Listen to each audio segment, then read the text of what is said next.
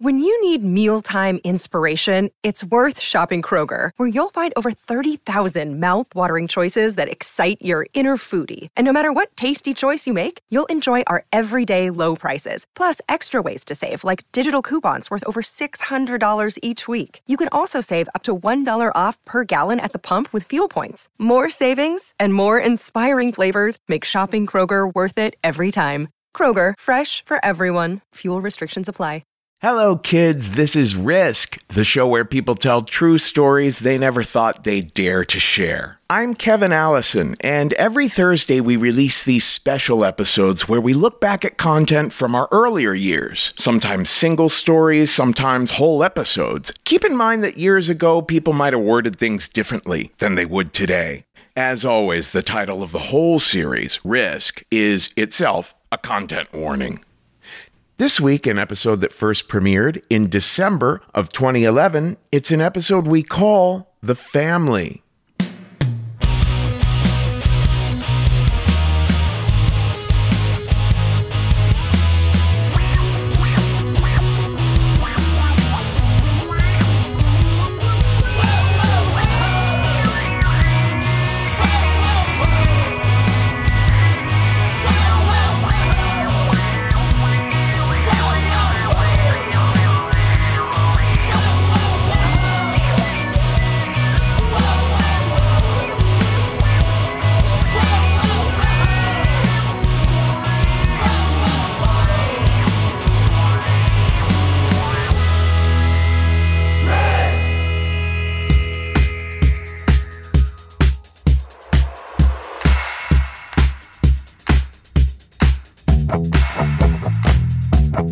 Hello, kids. This is Risk, the show where people tell true stories they never thought they'd dare to share. I'm Kevin Allison, and if I sound a little odd, it's because I'm not in my booth. I'm in my bed. I am bedridden. I have had what I think may be the worst week ever, and I can't tell that story now, but I can assure you I will soon. Up top, we had Wormburner with John Sondericker, and you know what? We're going to go with that every time now. We're just going to open with that one every time. How's that sound? We've had a lot of wonderful little Risk ditties up at the top of the show. I'm sure we'll keep revisiting many of them many a time, but I started to get a hankering to hear the same thing at the top of the show, so we're going to give that a shot. This is Yacht behind me now. And our focus today is on family. We have three stories from recent live shows that hit on the subject of family, and it's such a family time of year that we're distinctly reminded just how fascinating or frightening members of our families can be. We're going to start with a young lady who...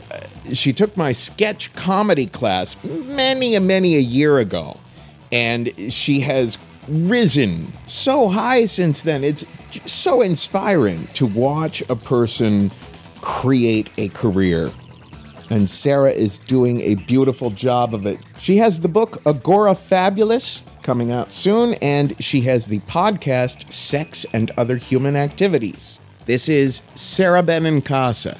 Here she is at the Risk Live show in New York with a story we call The Grand Canyon.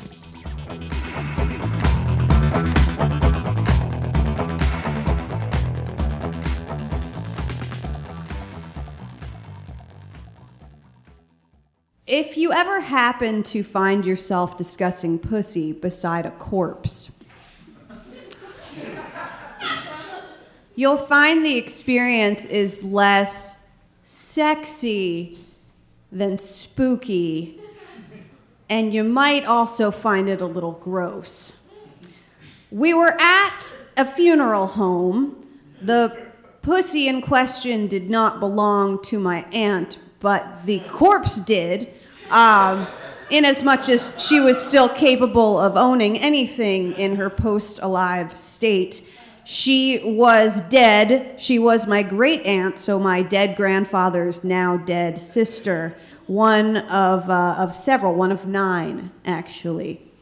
The funeral home that we were at, by we, of course, I mean my huge extended Catholic family, big Italian / Sicilian, different things family, was at the Bon Jovi Funeral Home in Raritan, New Jersey, which is a real place, and yes, his family owns it.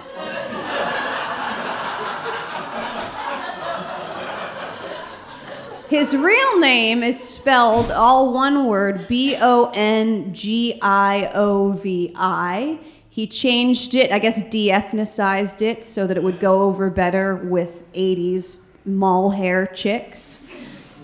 But the Bon Jovi Funeral Home is a real place. It's right off Route 202 by the Somerville Circle, and it's a good time. The Bon Jovi Funeral Home is where everyone on my mother's side of the family goes for a wake or a funeral. On the inside, it looks a lot different than it does on the outside. The exterior looks like sort of a 1950s clapboard, looking pretty humble, two-story home. The interior is pink, different shades of pink. There's a carpet that's dark pink with some pale pink roses. The wallpaper is pale pink with fuchsia roses. There are gilt sconces on the wall upon which are mounted flickering faux candles. And then there is John Bon Jovi's cousin, Angie Bon Jovi, who is the funeral directress and has big titties and puts them on display along with the corpse. She has very long French manicured nails to indicate that she is sophisticated. And above her huge titties is always a cross to show that she is one with God. And so there's a lot of big hair. I'm not saying she looks like Snooki, but I'm saying she looks like Snooki. So that's who takes care of the dead in our family. And I was there at Bon Jovi Funeral Home for the funeral of my aunt, who was my great aunt, who was a very cool lady, and a lot of folks were there. And one of the folks who was there was my great uncle-in-law, Tom. I call him my great uncle-in-law because he was the roommate of my great uncle Tommy. In retrospect, I don't know if they were gay or just narcissistic because they were both named Thomas. Tommy and Tom met in the branch of the military that's reserved for faggotry, which is the Navy. And they were together for 35 years. And they worked together for 30 years at the same factory. And Tom was a really cool guy. My great uncle-in-law, Tom, was really awesome. And we never called him husband or partner, really, of my great uncle Tommy because they weren't that type of gay. They weren't your modern type of gay, the young ones who they walk around and they got the clothes on and they look good and they think that they should have a right to say what they want to say. They're not the type of gay that marched in any kind of parade. They would have been the type of gay that very quietly and politely said, "Yes, officer, I'm sorry for disturbing the peace," and left Stonewall very politely that evening while the queens threw things. They were quiet, they were religious, they were Catholic, and they loved each other very much, but they kept a fake bedroom, and I've never heard them utter the word gay, even. So it was just sort of like they were friends. And so it was Tom and Tommy who were friends, and like friends do, they went to Hollywood to do the tours of the Stars house, and they went antiquing in Connecticut, like you do with your bro. And they also worked together somewhere, and the place where they worked was a birth control factory. Some families are in the Coblin business. You know, they make shoes. Some are coopers. They make barrels. But my family's sort of medieval guild-type trade was birth control. My dad ran the factory, and my great-uncle Tommy and my great-uncle Tom worked at the factory. And, they made other things besides birth control. You had your oral contraceptives. You had your antifungal vaginal cream. And you had your diaphragms. And so my great-uncle Tommy was in yeast infections, and my great-uncle Tom was in diaphragms. Now, diaphragms aren't in fashion anymore. They are a barrier method of contraception used mainly by ladies who've had lots of babies and who believe that taking a pill to prevent the sperm from getting to the egg is an abortion. So they're enjoyed by crazy people and people who don't tolerate hormones well. A diaphragm looks kind of like this. It's different sizes, and it's a flexible, kind of like a NuVa ring wearing a cape. It's a flexible outer ring, and then you've got some rubber in between, and it fits there over the cervix, and everyone's happy. So Uncle Tom, my great-uncle Tom, said to me as we're just making chit-chat and small talk, he says, "So, Sarah, how's comedy going?" Because even though he is a homo, he's still a Guido. So I say comedy's going well and all this, and he goes, "Hey, I got jokes for you. I got jokes." And I'm like, "Please tell me the jokes. My great-aunt is dead, not 5 feet away. I believe someone is going to try and climb into the box," which is a Sicilian tradition. I don't know what it is about that area of the world, but there's something about it that says, why not try to climb into the coffin? That'll make the person come alive again. I'm not saying that Sicilians are necromancers. I'm just saying we're necromancers. So, Uncle Tom goes, "You know, we used to have jokes down at the factory. We used to call the diaphragms. We had names for them." And I said, "Continue, please." He said, "Well, the real little ones, you know, they were like the size of a quarter. So we called those the prom night." Oh! Yes. Go on. "Oh, then we had the next size up, you know, which was like, that was like a little bigger. That was like, you know, for like, we called that the honeymooner. Get it? It's like the honeymooner because it's a little bit bigger." Yes, I get it. This is awesome. Never stop telling this story. "What was the next size called?" "Well, the next size was like the regular size." "What was it called?" "We called it like normal or like the regular or regulars or normals, depending on the day." And, "Okay, wow, all right, so that's 3 sizes. That's pretty crazy." No, there's 4 sizes. The biggest size was like huge, and we special made it. And we only gave it out like 3 times a year. We get a special order for this. I mean, it was huge. It was huge, and we called it the Grand Canyon. Ah! And he's Italian, so he's actually making these noises. This isn't just for effect.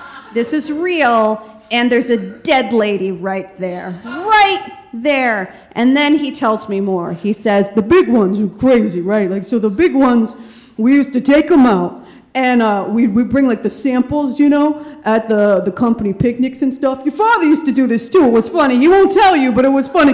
We used to flip it around like a Frisbee. We'd flip it around like a Frisbee. And when we get a few beers on us, we'd flip it around like a Frisbee. And we worked with this one Jewish guy. He used to put it on his head, and he called it one of their, like, what are they called? Yarmulkes. It was like a yarmulke, like a friggin' yarmulke. And he'd wear it on his head. Oh, it was crazy. We had some times. She looks good." A priest appeared at that moment. He was an Irish priest, and he said, "I would like it if everyone could sit down, because we'd all like to take a moment to honor our dear departed sister Immaculata," which was her name. And I sat down next to Uncle Tom, and I said, "Uncle Tom, what happened? The samples, did you end up selling those?" And he said, "No, of course not. That would be against FDA regulations. We would never do that." And I said, good. A few years later, Uncle Tom got really sick. He had liver cancer, and that's an interesting cancer to have because you turn colors, you turn yellow. It's a kind of like a hep C sort of situation, and so you turn a sort of weird ochre color, if you will, a yellow ochre.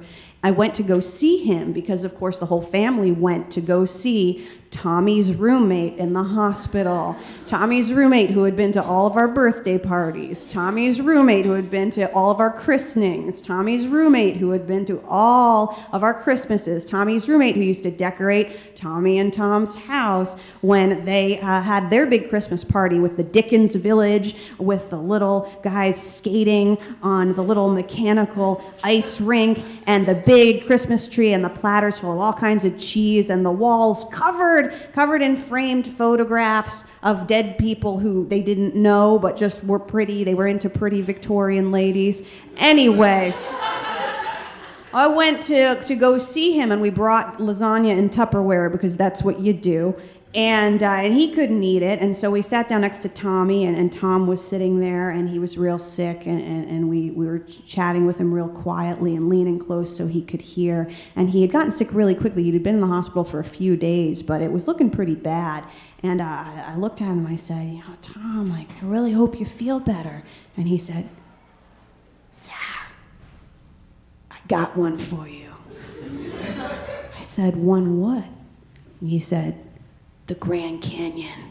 I got one. I found I went home after the funeral. You remember the funeral? I'm like, yes, I do. I have been telling people about it for years. I went home. I found a sample I had. They gave me when I retired as a joke present, and I have it, and it's in my desk, and I want you to have it. That's for you. That's yours. Don't let nobody else take it. And I said, thank you, Tom. And that was the last time I saw him alive. Thank you very much. Good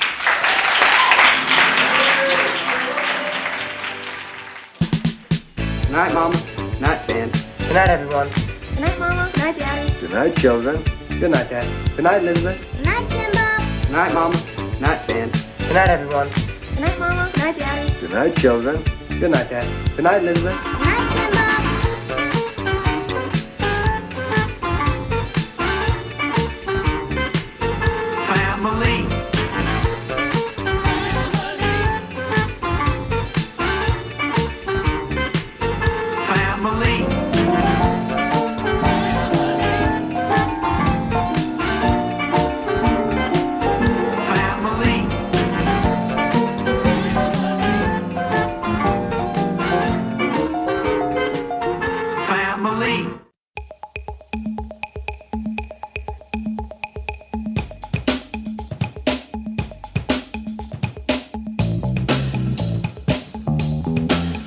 This is Risk, a collage by Jeff Barr there, and this is Lee Rosevear behind me now.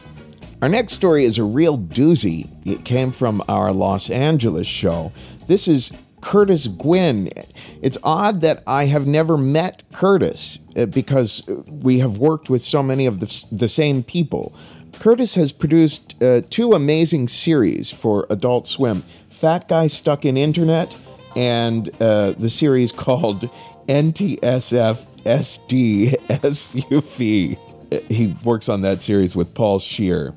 But Curtis also created one of the fundamental storytelling shows in New York City, Nights of Our Lives, at the UCB Theater. And here he is at the Risk show that we do in Los Angeles at the Nerdmelt Theater with a remarkable story we call Now You Know.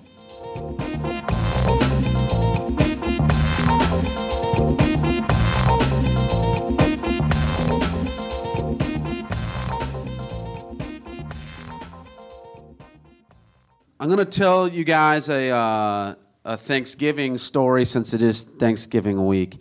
And it's a family story. To preface it, I just feel I have to give you a little backstory, explain a little bit about my family. I'm from New England. I'm from Connecticut. Connecticut's kind of a nothing state. Is anyone here from Connecticut?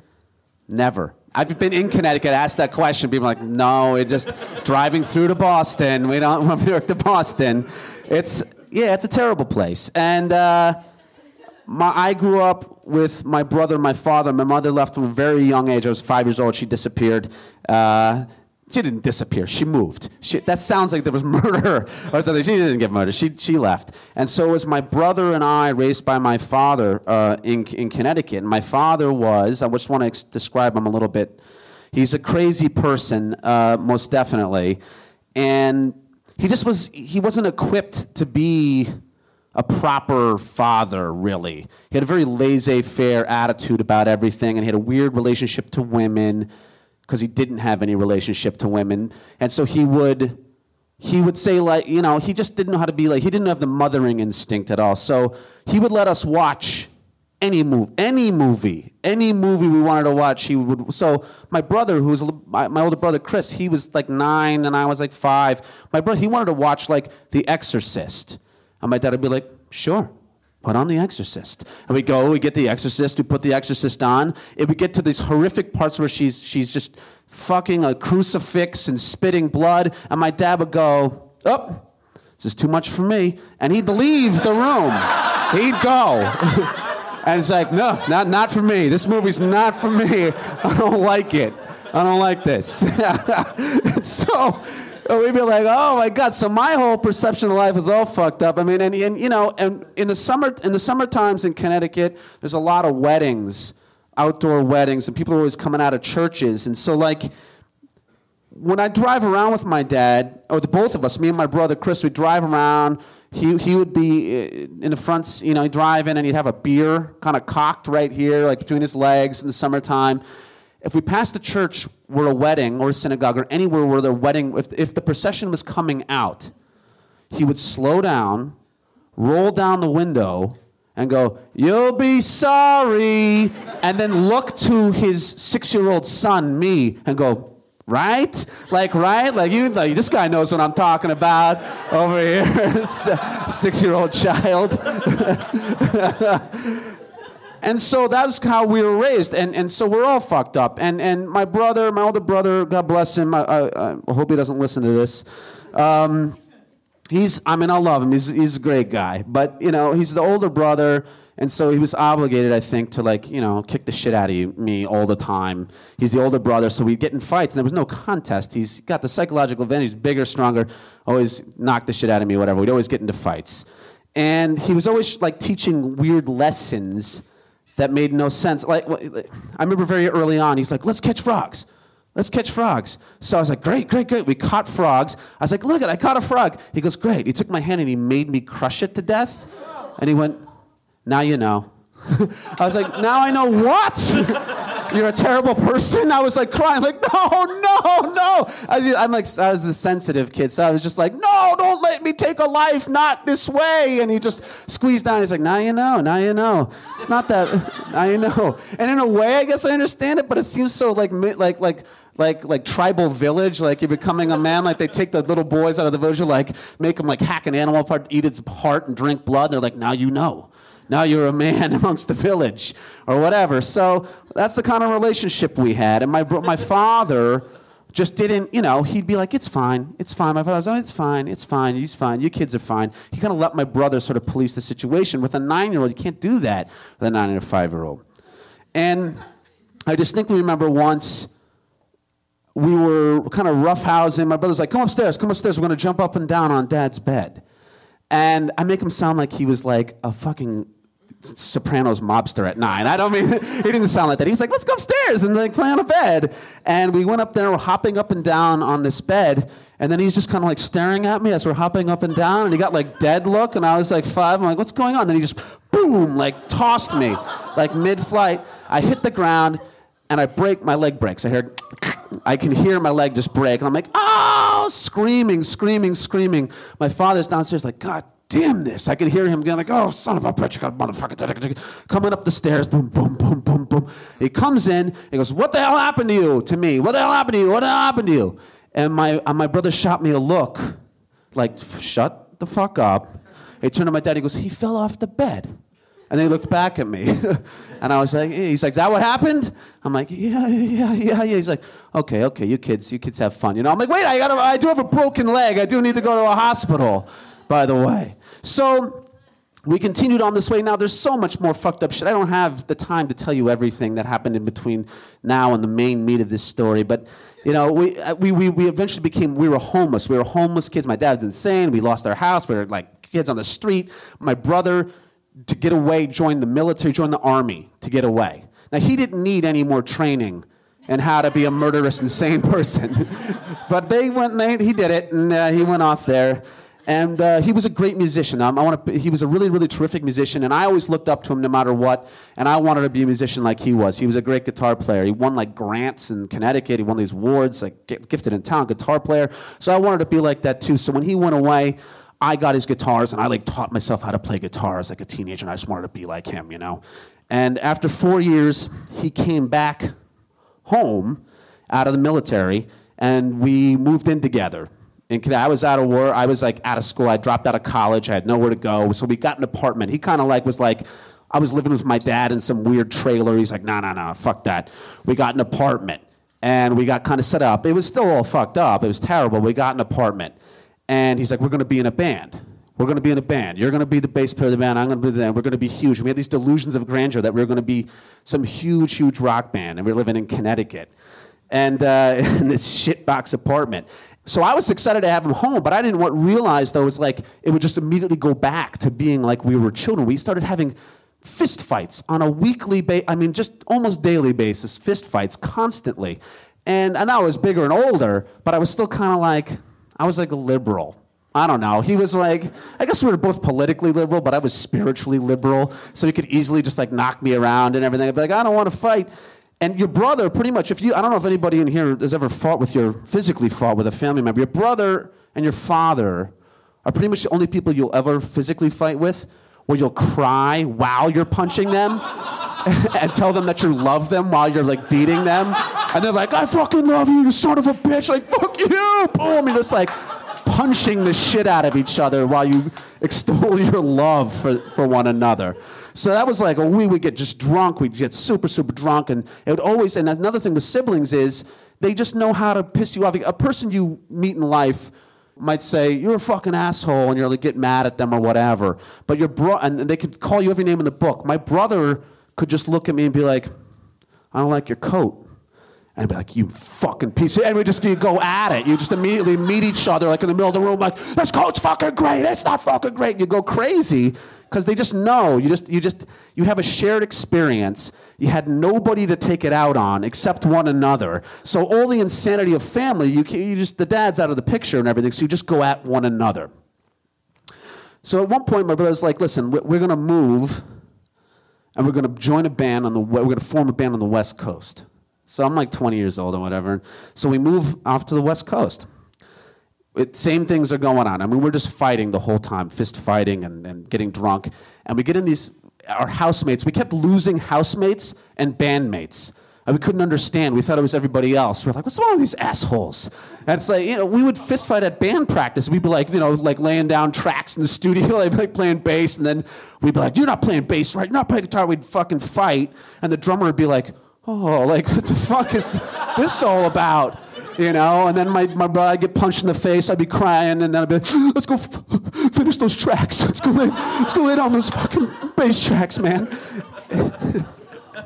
So, it's fucked up. And you say terrible things to family. Not everybody. You people probably have lovely families. You don't say terrible things at all. But when you really grew up in a fucked up environment, and they're the only person who knows, like Stockholm Syndrome, you've been brainwashed, that's reality. I remember getting in fights with my brother, so dramatic, like out of fucking like Gossip Girl or some shit, just like, I fucking hate you, I've never loved you, I never. And I'd be like, you're saying that to me now? Remember you said that, remember you said it. I'll remember it till I'm in bed in a grave, and in heaven I'll tell you I never loved you. I mean, insanity. It supposes there is a heaven, which is kind of hopeful. So, we're there a couple years. These bands are a bomb. We never take off. Like, nothing is working. Nothing. The band's not working. We're just fighting. And we're out here in a couple years, and we decide, well, it's kind of it. We don't like each other, clearly. This band's not working out. And it seemed like such a surefire plan, too, the rock band thing. And so we knew we were coming home. We decided we were going to come back to the East Coast, go back to the East Coast and back to Connecticut, and unsure what was going to happen from there. Not live with each other anymore, break apart. It was not just a band breaking up, it was like our family, the last vestige of our family kind of like splitting apart. And so it was Thanksgiving Day. No, it was the night before Thanksgiving. Night before Thanksgiving, we went out and we got super, super drunk. This is the 90s, so it was pretty grunge. We were pretty grunge, like grunge guys, you know, with flannels and long hair and everything. I was like 100 pounds thinner, and it was pretty good. And so we were out on the town, getting super, super, super drunk, and we're at some bar. And I think we probably said something to each other like, "Hey, man, I'm tired." "Oh, yeah, fuck you." And we just got into it at a bar or something innocuous. We started fighting with each other. Now, and we decided we're gonna leave. I like huffed out. He huffed out the door. And I was like, "I'm going to walk home, man." I said to him, well, we lived like 100 miles away from this bar. I don't know what the fuck I was thinking, but I was making a drunken stand. "I'm not going to fucking walk home." He's like, "Go ahead and walk home. I have the car, blah, blah, blah, whatever." So I start walking. And then I started noticing there's this group of kids like across the street. And I say kids, they weren't toddlers. They were like teenagers across the street, really late at night. And I'm walking, and they're checking me out. And I'm like, what the fuck's going on? I feel like something's going to happen here. And then one of the kids yells across the street, "Hey, man, you're a fucking racist." Now, I'd never seen these kids before. I don't know who they were. And I think most people's natural reaction would be, "What are you talking about?" But I, again, spiritually liberal, my first thought was, "Am I? Like, am I fucking racist?" Like, the situation was dangerous, and then I was like, maybe I fucks on some subconscious level. No matter how much I deny it, I'm still born into this society. You get raised in certain ways, and you just have perceptions. You can't help it. It's knee-jerk reactions to situations and everything like that. And so this group of kids came over, and there was like a couple. They were like Latino kids, and they were kind of fucking with me a little bit, so my brother, God bless him, he comes whipping around with the car. And these kids kind of back away. So I'm like, oh, thank God, let's get out of here. My brother's like, no, we're not getting out of here. And I'm like, no, let's get out of here. So we get in the car, and then one kid says, and they're like SUV. Now, it turned out these were not poor kids. These were like kids from the suburb who came into the city to like fight or something. I don't know. Because they had like a beautiful SUV and they were like 17 years old. So they're just there. And one of the kids says, I finally convinced my brother to get the fuck out of here. And one kid goes, "You better go because I'm going to get my gun." And my brother goes, "Okay." And gets out of the car and goes, "Well, you better have a gun because I'm going to come over there and kick the shit out of you." And he started walking towards the kid. He goes, "Oh, no, he didn't have a gun." And he starts running to his car. My brother drags him out of the fucking car and starts beating this kid. And I'm like, oh my God, what's happening? And all these other kids are swarming around him. He's just knocking them off like they're fucking nothing. And so I run up to my brother and I grab him. He's got this kid's screaming, let me go. And I'm like, we gotta go, Chris, come on, let's get the fuck out of here. What are you talking about? And some kid taps me on the shoulder and I turn around and a tire iron goes bang right here into my face, just explodes my face. It just shatters on impact, splits open, and later you could see like the muscle in my cheek and everything. I just exploded out. And I went, oh, well, I didn't know what happened. I was stunned. And then he hit me again up here. I have a huge scar up through the side of my head. He just went bang again. Now, I've been drinking, so I kind of absorbed both those shots, and then I reared back, and I fucking threw one pump. I was like, this is it. For everything. Here's the one. I reared back and I went bang! And my hand shattered like a bag of glass. I just exploded. I was like, oh! And the kid was like, oh, like, why'd you do that? Like, why'd you hit me in the face? And I was just like, oh no. So my brother's kind of fighting all these kids. I was like, get the fuck out of here. and they're all kind of running away. Then a kid pulled up in another car, one of their friends we didn't see, and he hopped out of the car and said, "You want to step to me? You want to step to me?" My brother turned around and bang! One punch, the kid went boom, and ran back to his car and left his friends there. He's like, "Get the fuck out of here!" So I was like, "Chris, we gotta go, we gotta go." Now, the tire iron kid was still there. My brother's like, "We're not going anywhere. It's this tire iron kid." And he started walking towards him, and the tire iron kid's going like, "Get away, get away, get away." And my brother's like, "Don't bother with that.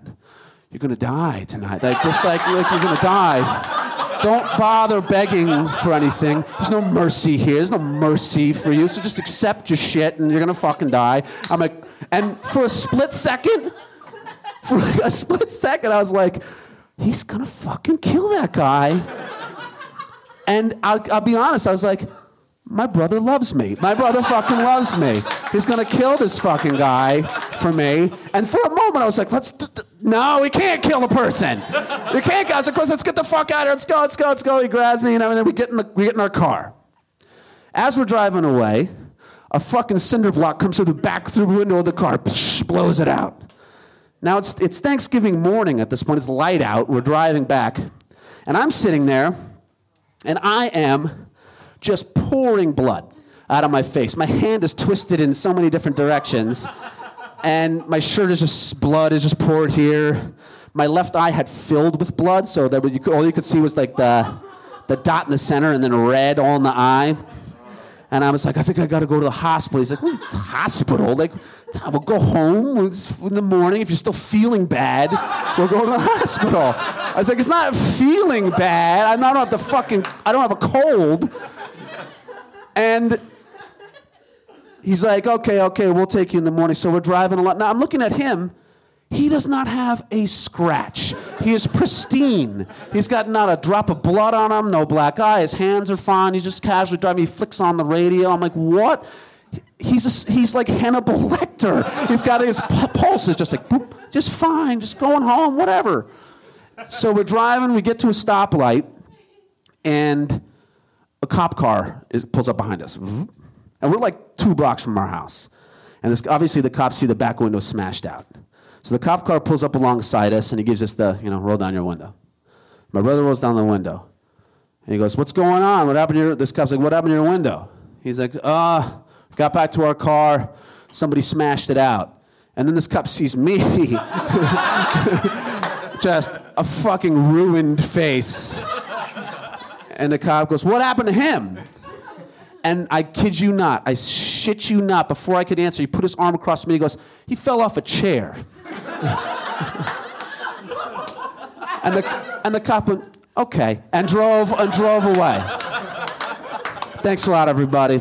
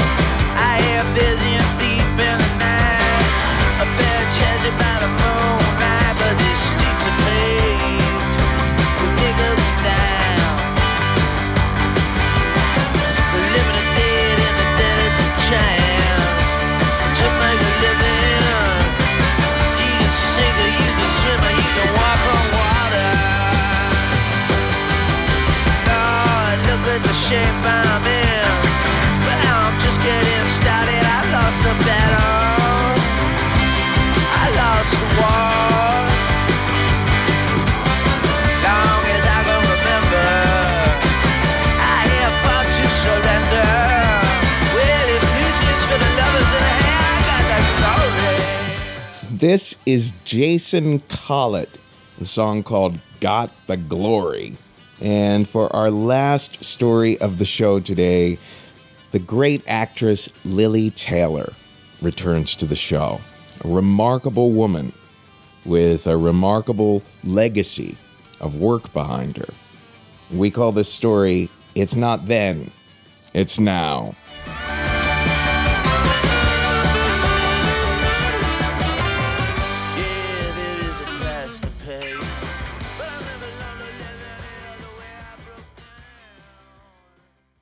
So my dad was a really bad manic depressive. He was a great guy.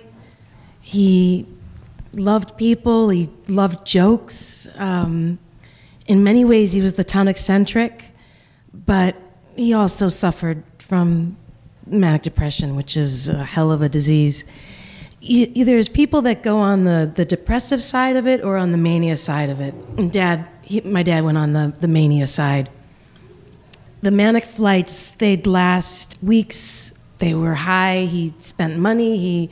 He bought cars. He bought houses. He bought grand pianos for people we didn't know. He had lots of projects. He had invented, he got a patent for a fifth leg to the walker. He was convinced that many people fell on the walker. It tipped over, and he was convinced he could prevent many hip accidents with this fifth leg, got a patent. So he was busy.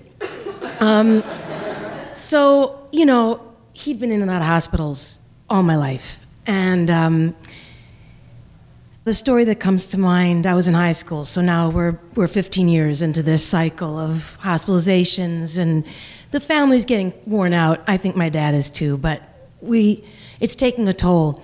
Because the manic flights, they're almost contagious. You almost start to feel crazy. So he was on a manic flight at this point, and everybody was just on eggshells, tenderhooks. You don't know what the hell is going to happen when you come in. The energy's so high, you're just kind of, flying around with him. And so anyway, I was at school one day, and I had a fever. I left school early. I come home. My mom wasn't there. She was working, and the house didn't feel right. Well, my dad wasn't there, which was, he didn't work, so why isn't he here? The one car is gone. I just saw something out the window. I just saw a man run by without any pants on. I have a feeling Dad's outside. I go outside, and it's him. He's across the street. He has Fruit of the Loom underpants, Fruit of the Loom white T-shirt, and a tweed jacket. He's touching the front step to the neighbor's house. The thing with this kind of illness is you just don't know what mood they're in. Is he going to be angry? Is he going to be, what's he going to do? I don't know. I chose the tactic of calm and sort of understated. Dad, what are you doing? I'm at a very, very important race. I've got to touch the first three steps of everybody's house. It's very important. Please, would you just let me do this? So I don't know what he's talking about, race. He's gone. He's gone. And he's so myopic about this, so focused. He doesn't seem to mind me. I'm following him. We're at the second house now. He's at the step. I'm kind of just following. I think, okay, I've got to call my mom. I didn't really want to leave him out there, but my mom knows how to handle my dad. By this point, they'd probably been married 35, 40 years. There were 6 kids. He let my mom in. He wouldn't really let the kids in when it came down to what was really happening, but he would let my mom in. So I call my mom. I just say, get over fast. He's gone. So we're now at the 6th house, and I'm watching, and finally, the car pulls up, the Cadillac that he had just bought. Ma pulls up in the Cadillac, and she said, hey, Park, I got some shrimp cocktail. Would you like to join me for some lunch? She chose the food calming route as the tactic. Shrimp cocktail was his favorite thing. He loved the lunches with my mom. He said, that sounds wonderful. But I'm in the middle of this race, though. I'd love to join you. I just gotta touch the first 3 steps of everybody's house. So just please, Marie, just let me. Okay. Well, why don't you touch the step to this house, and then why don't you join me? Because I gotta go back, and we'll have a little lunch. And so he did. He touched the step, and then he got into the car. I got into the back seat, and we drove the few yards to the driveway to our house.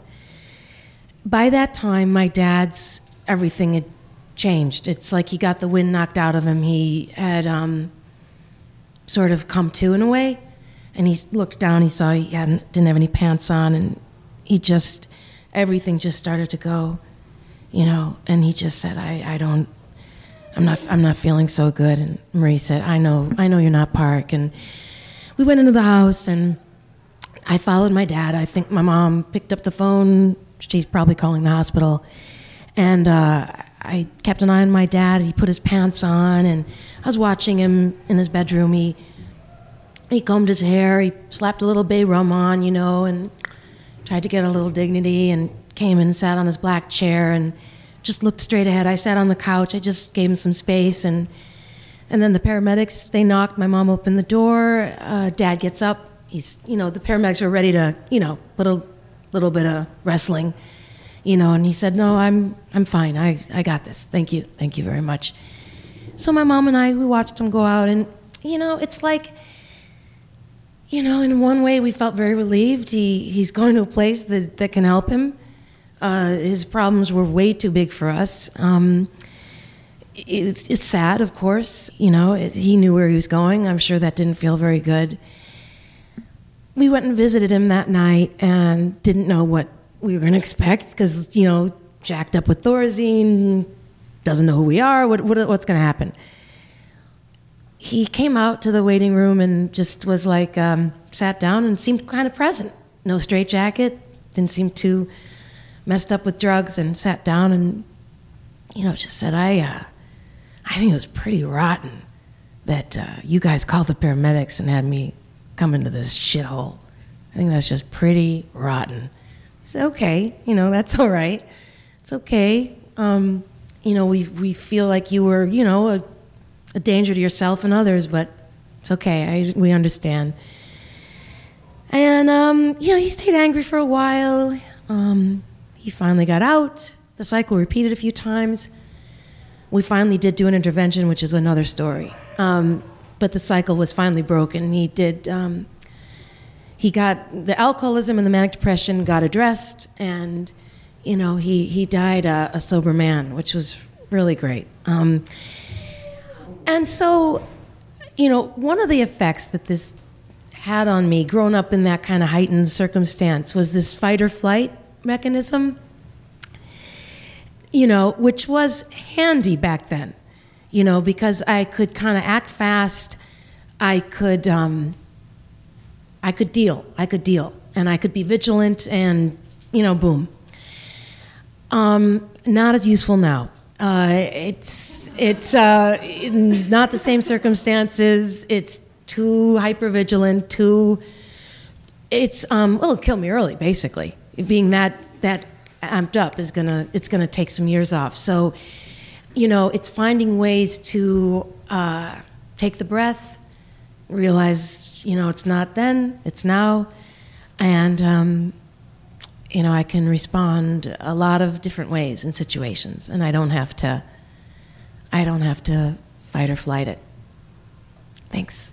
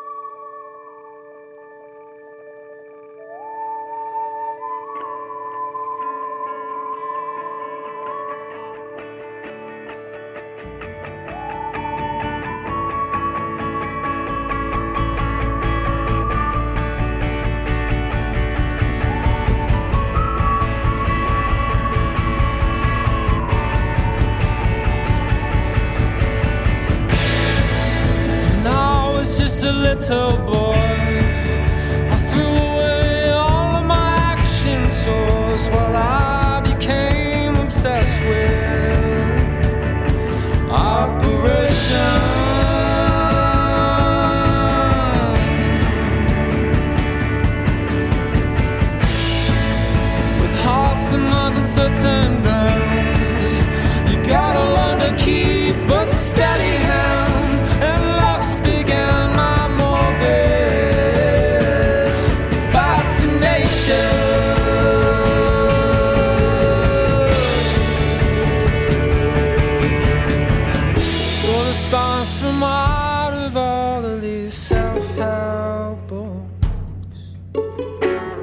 let myself a gun that not only shoots but looks so real that shoots through steel. There is a dark matter.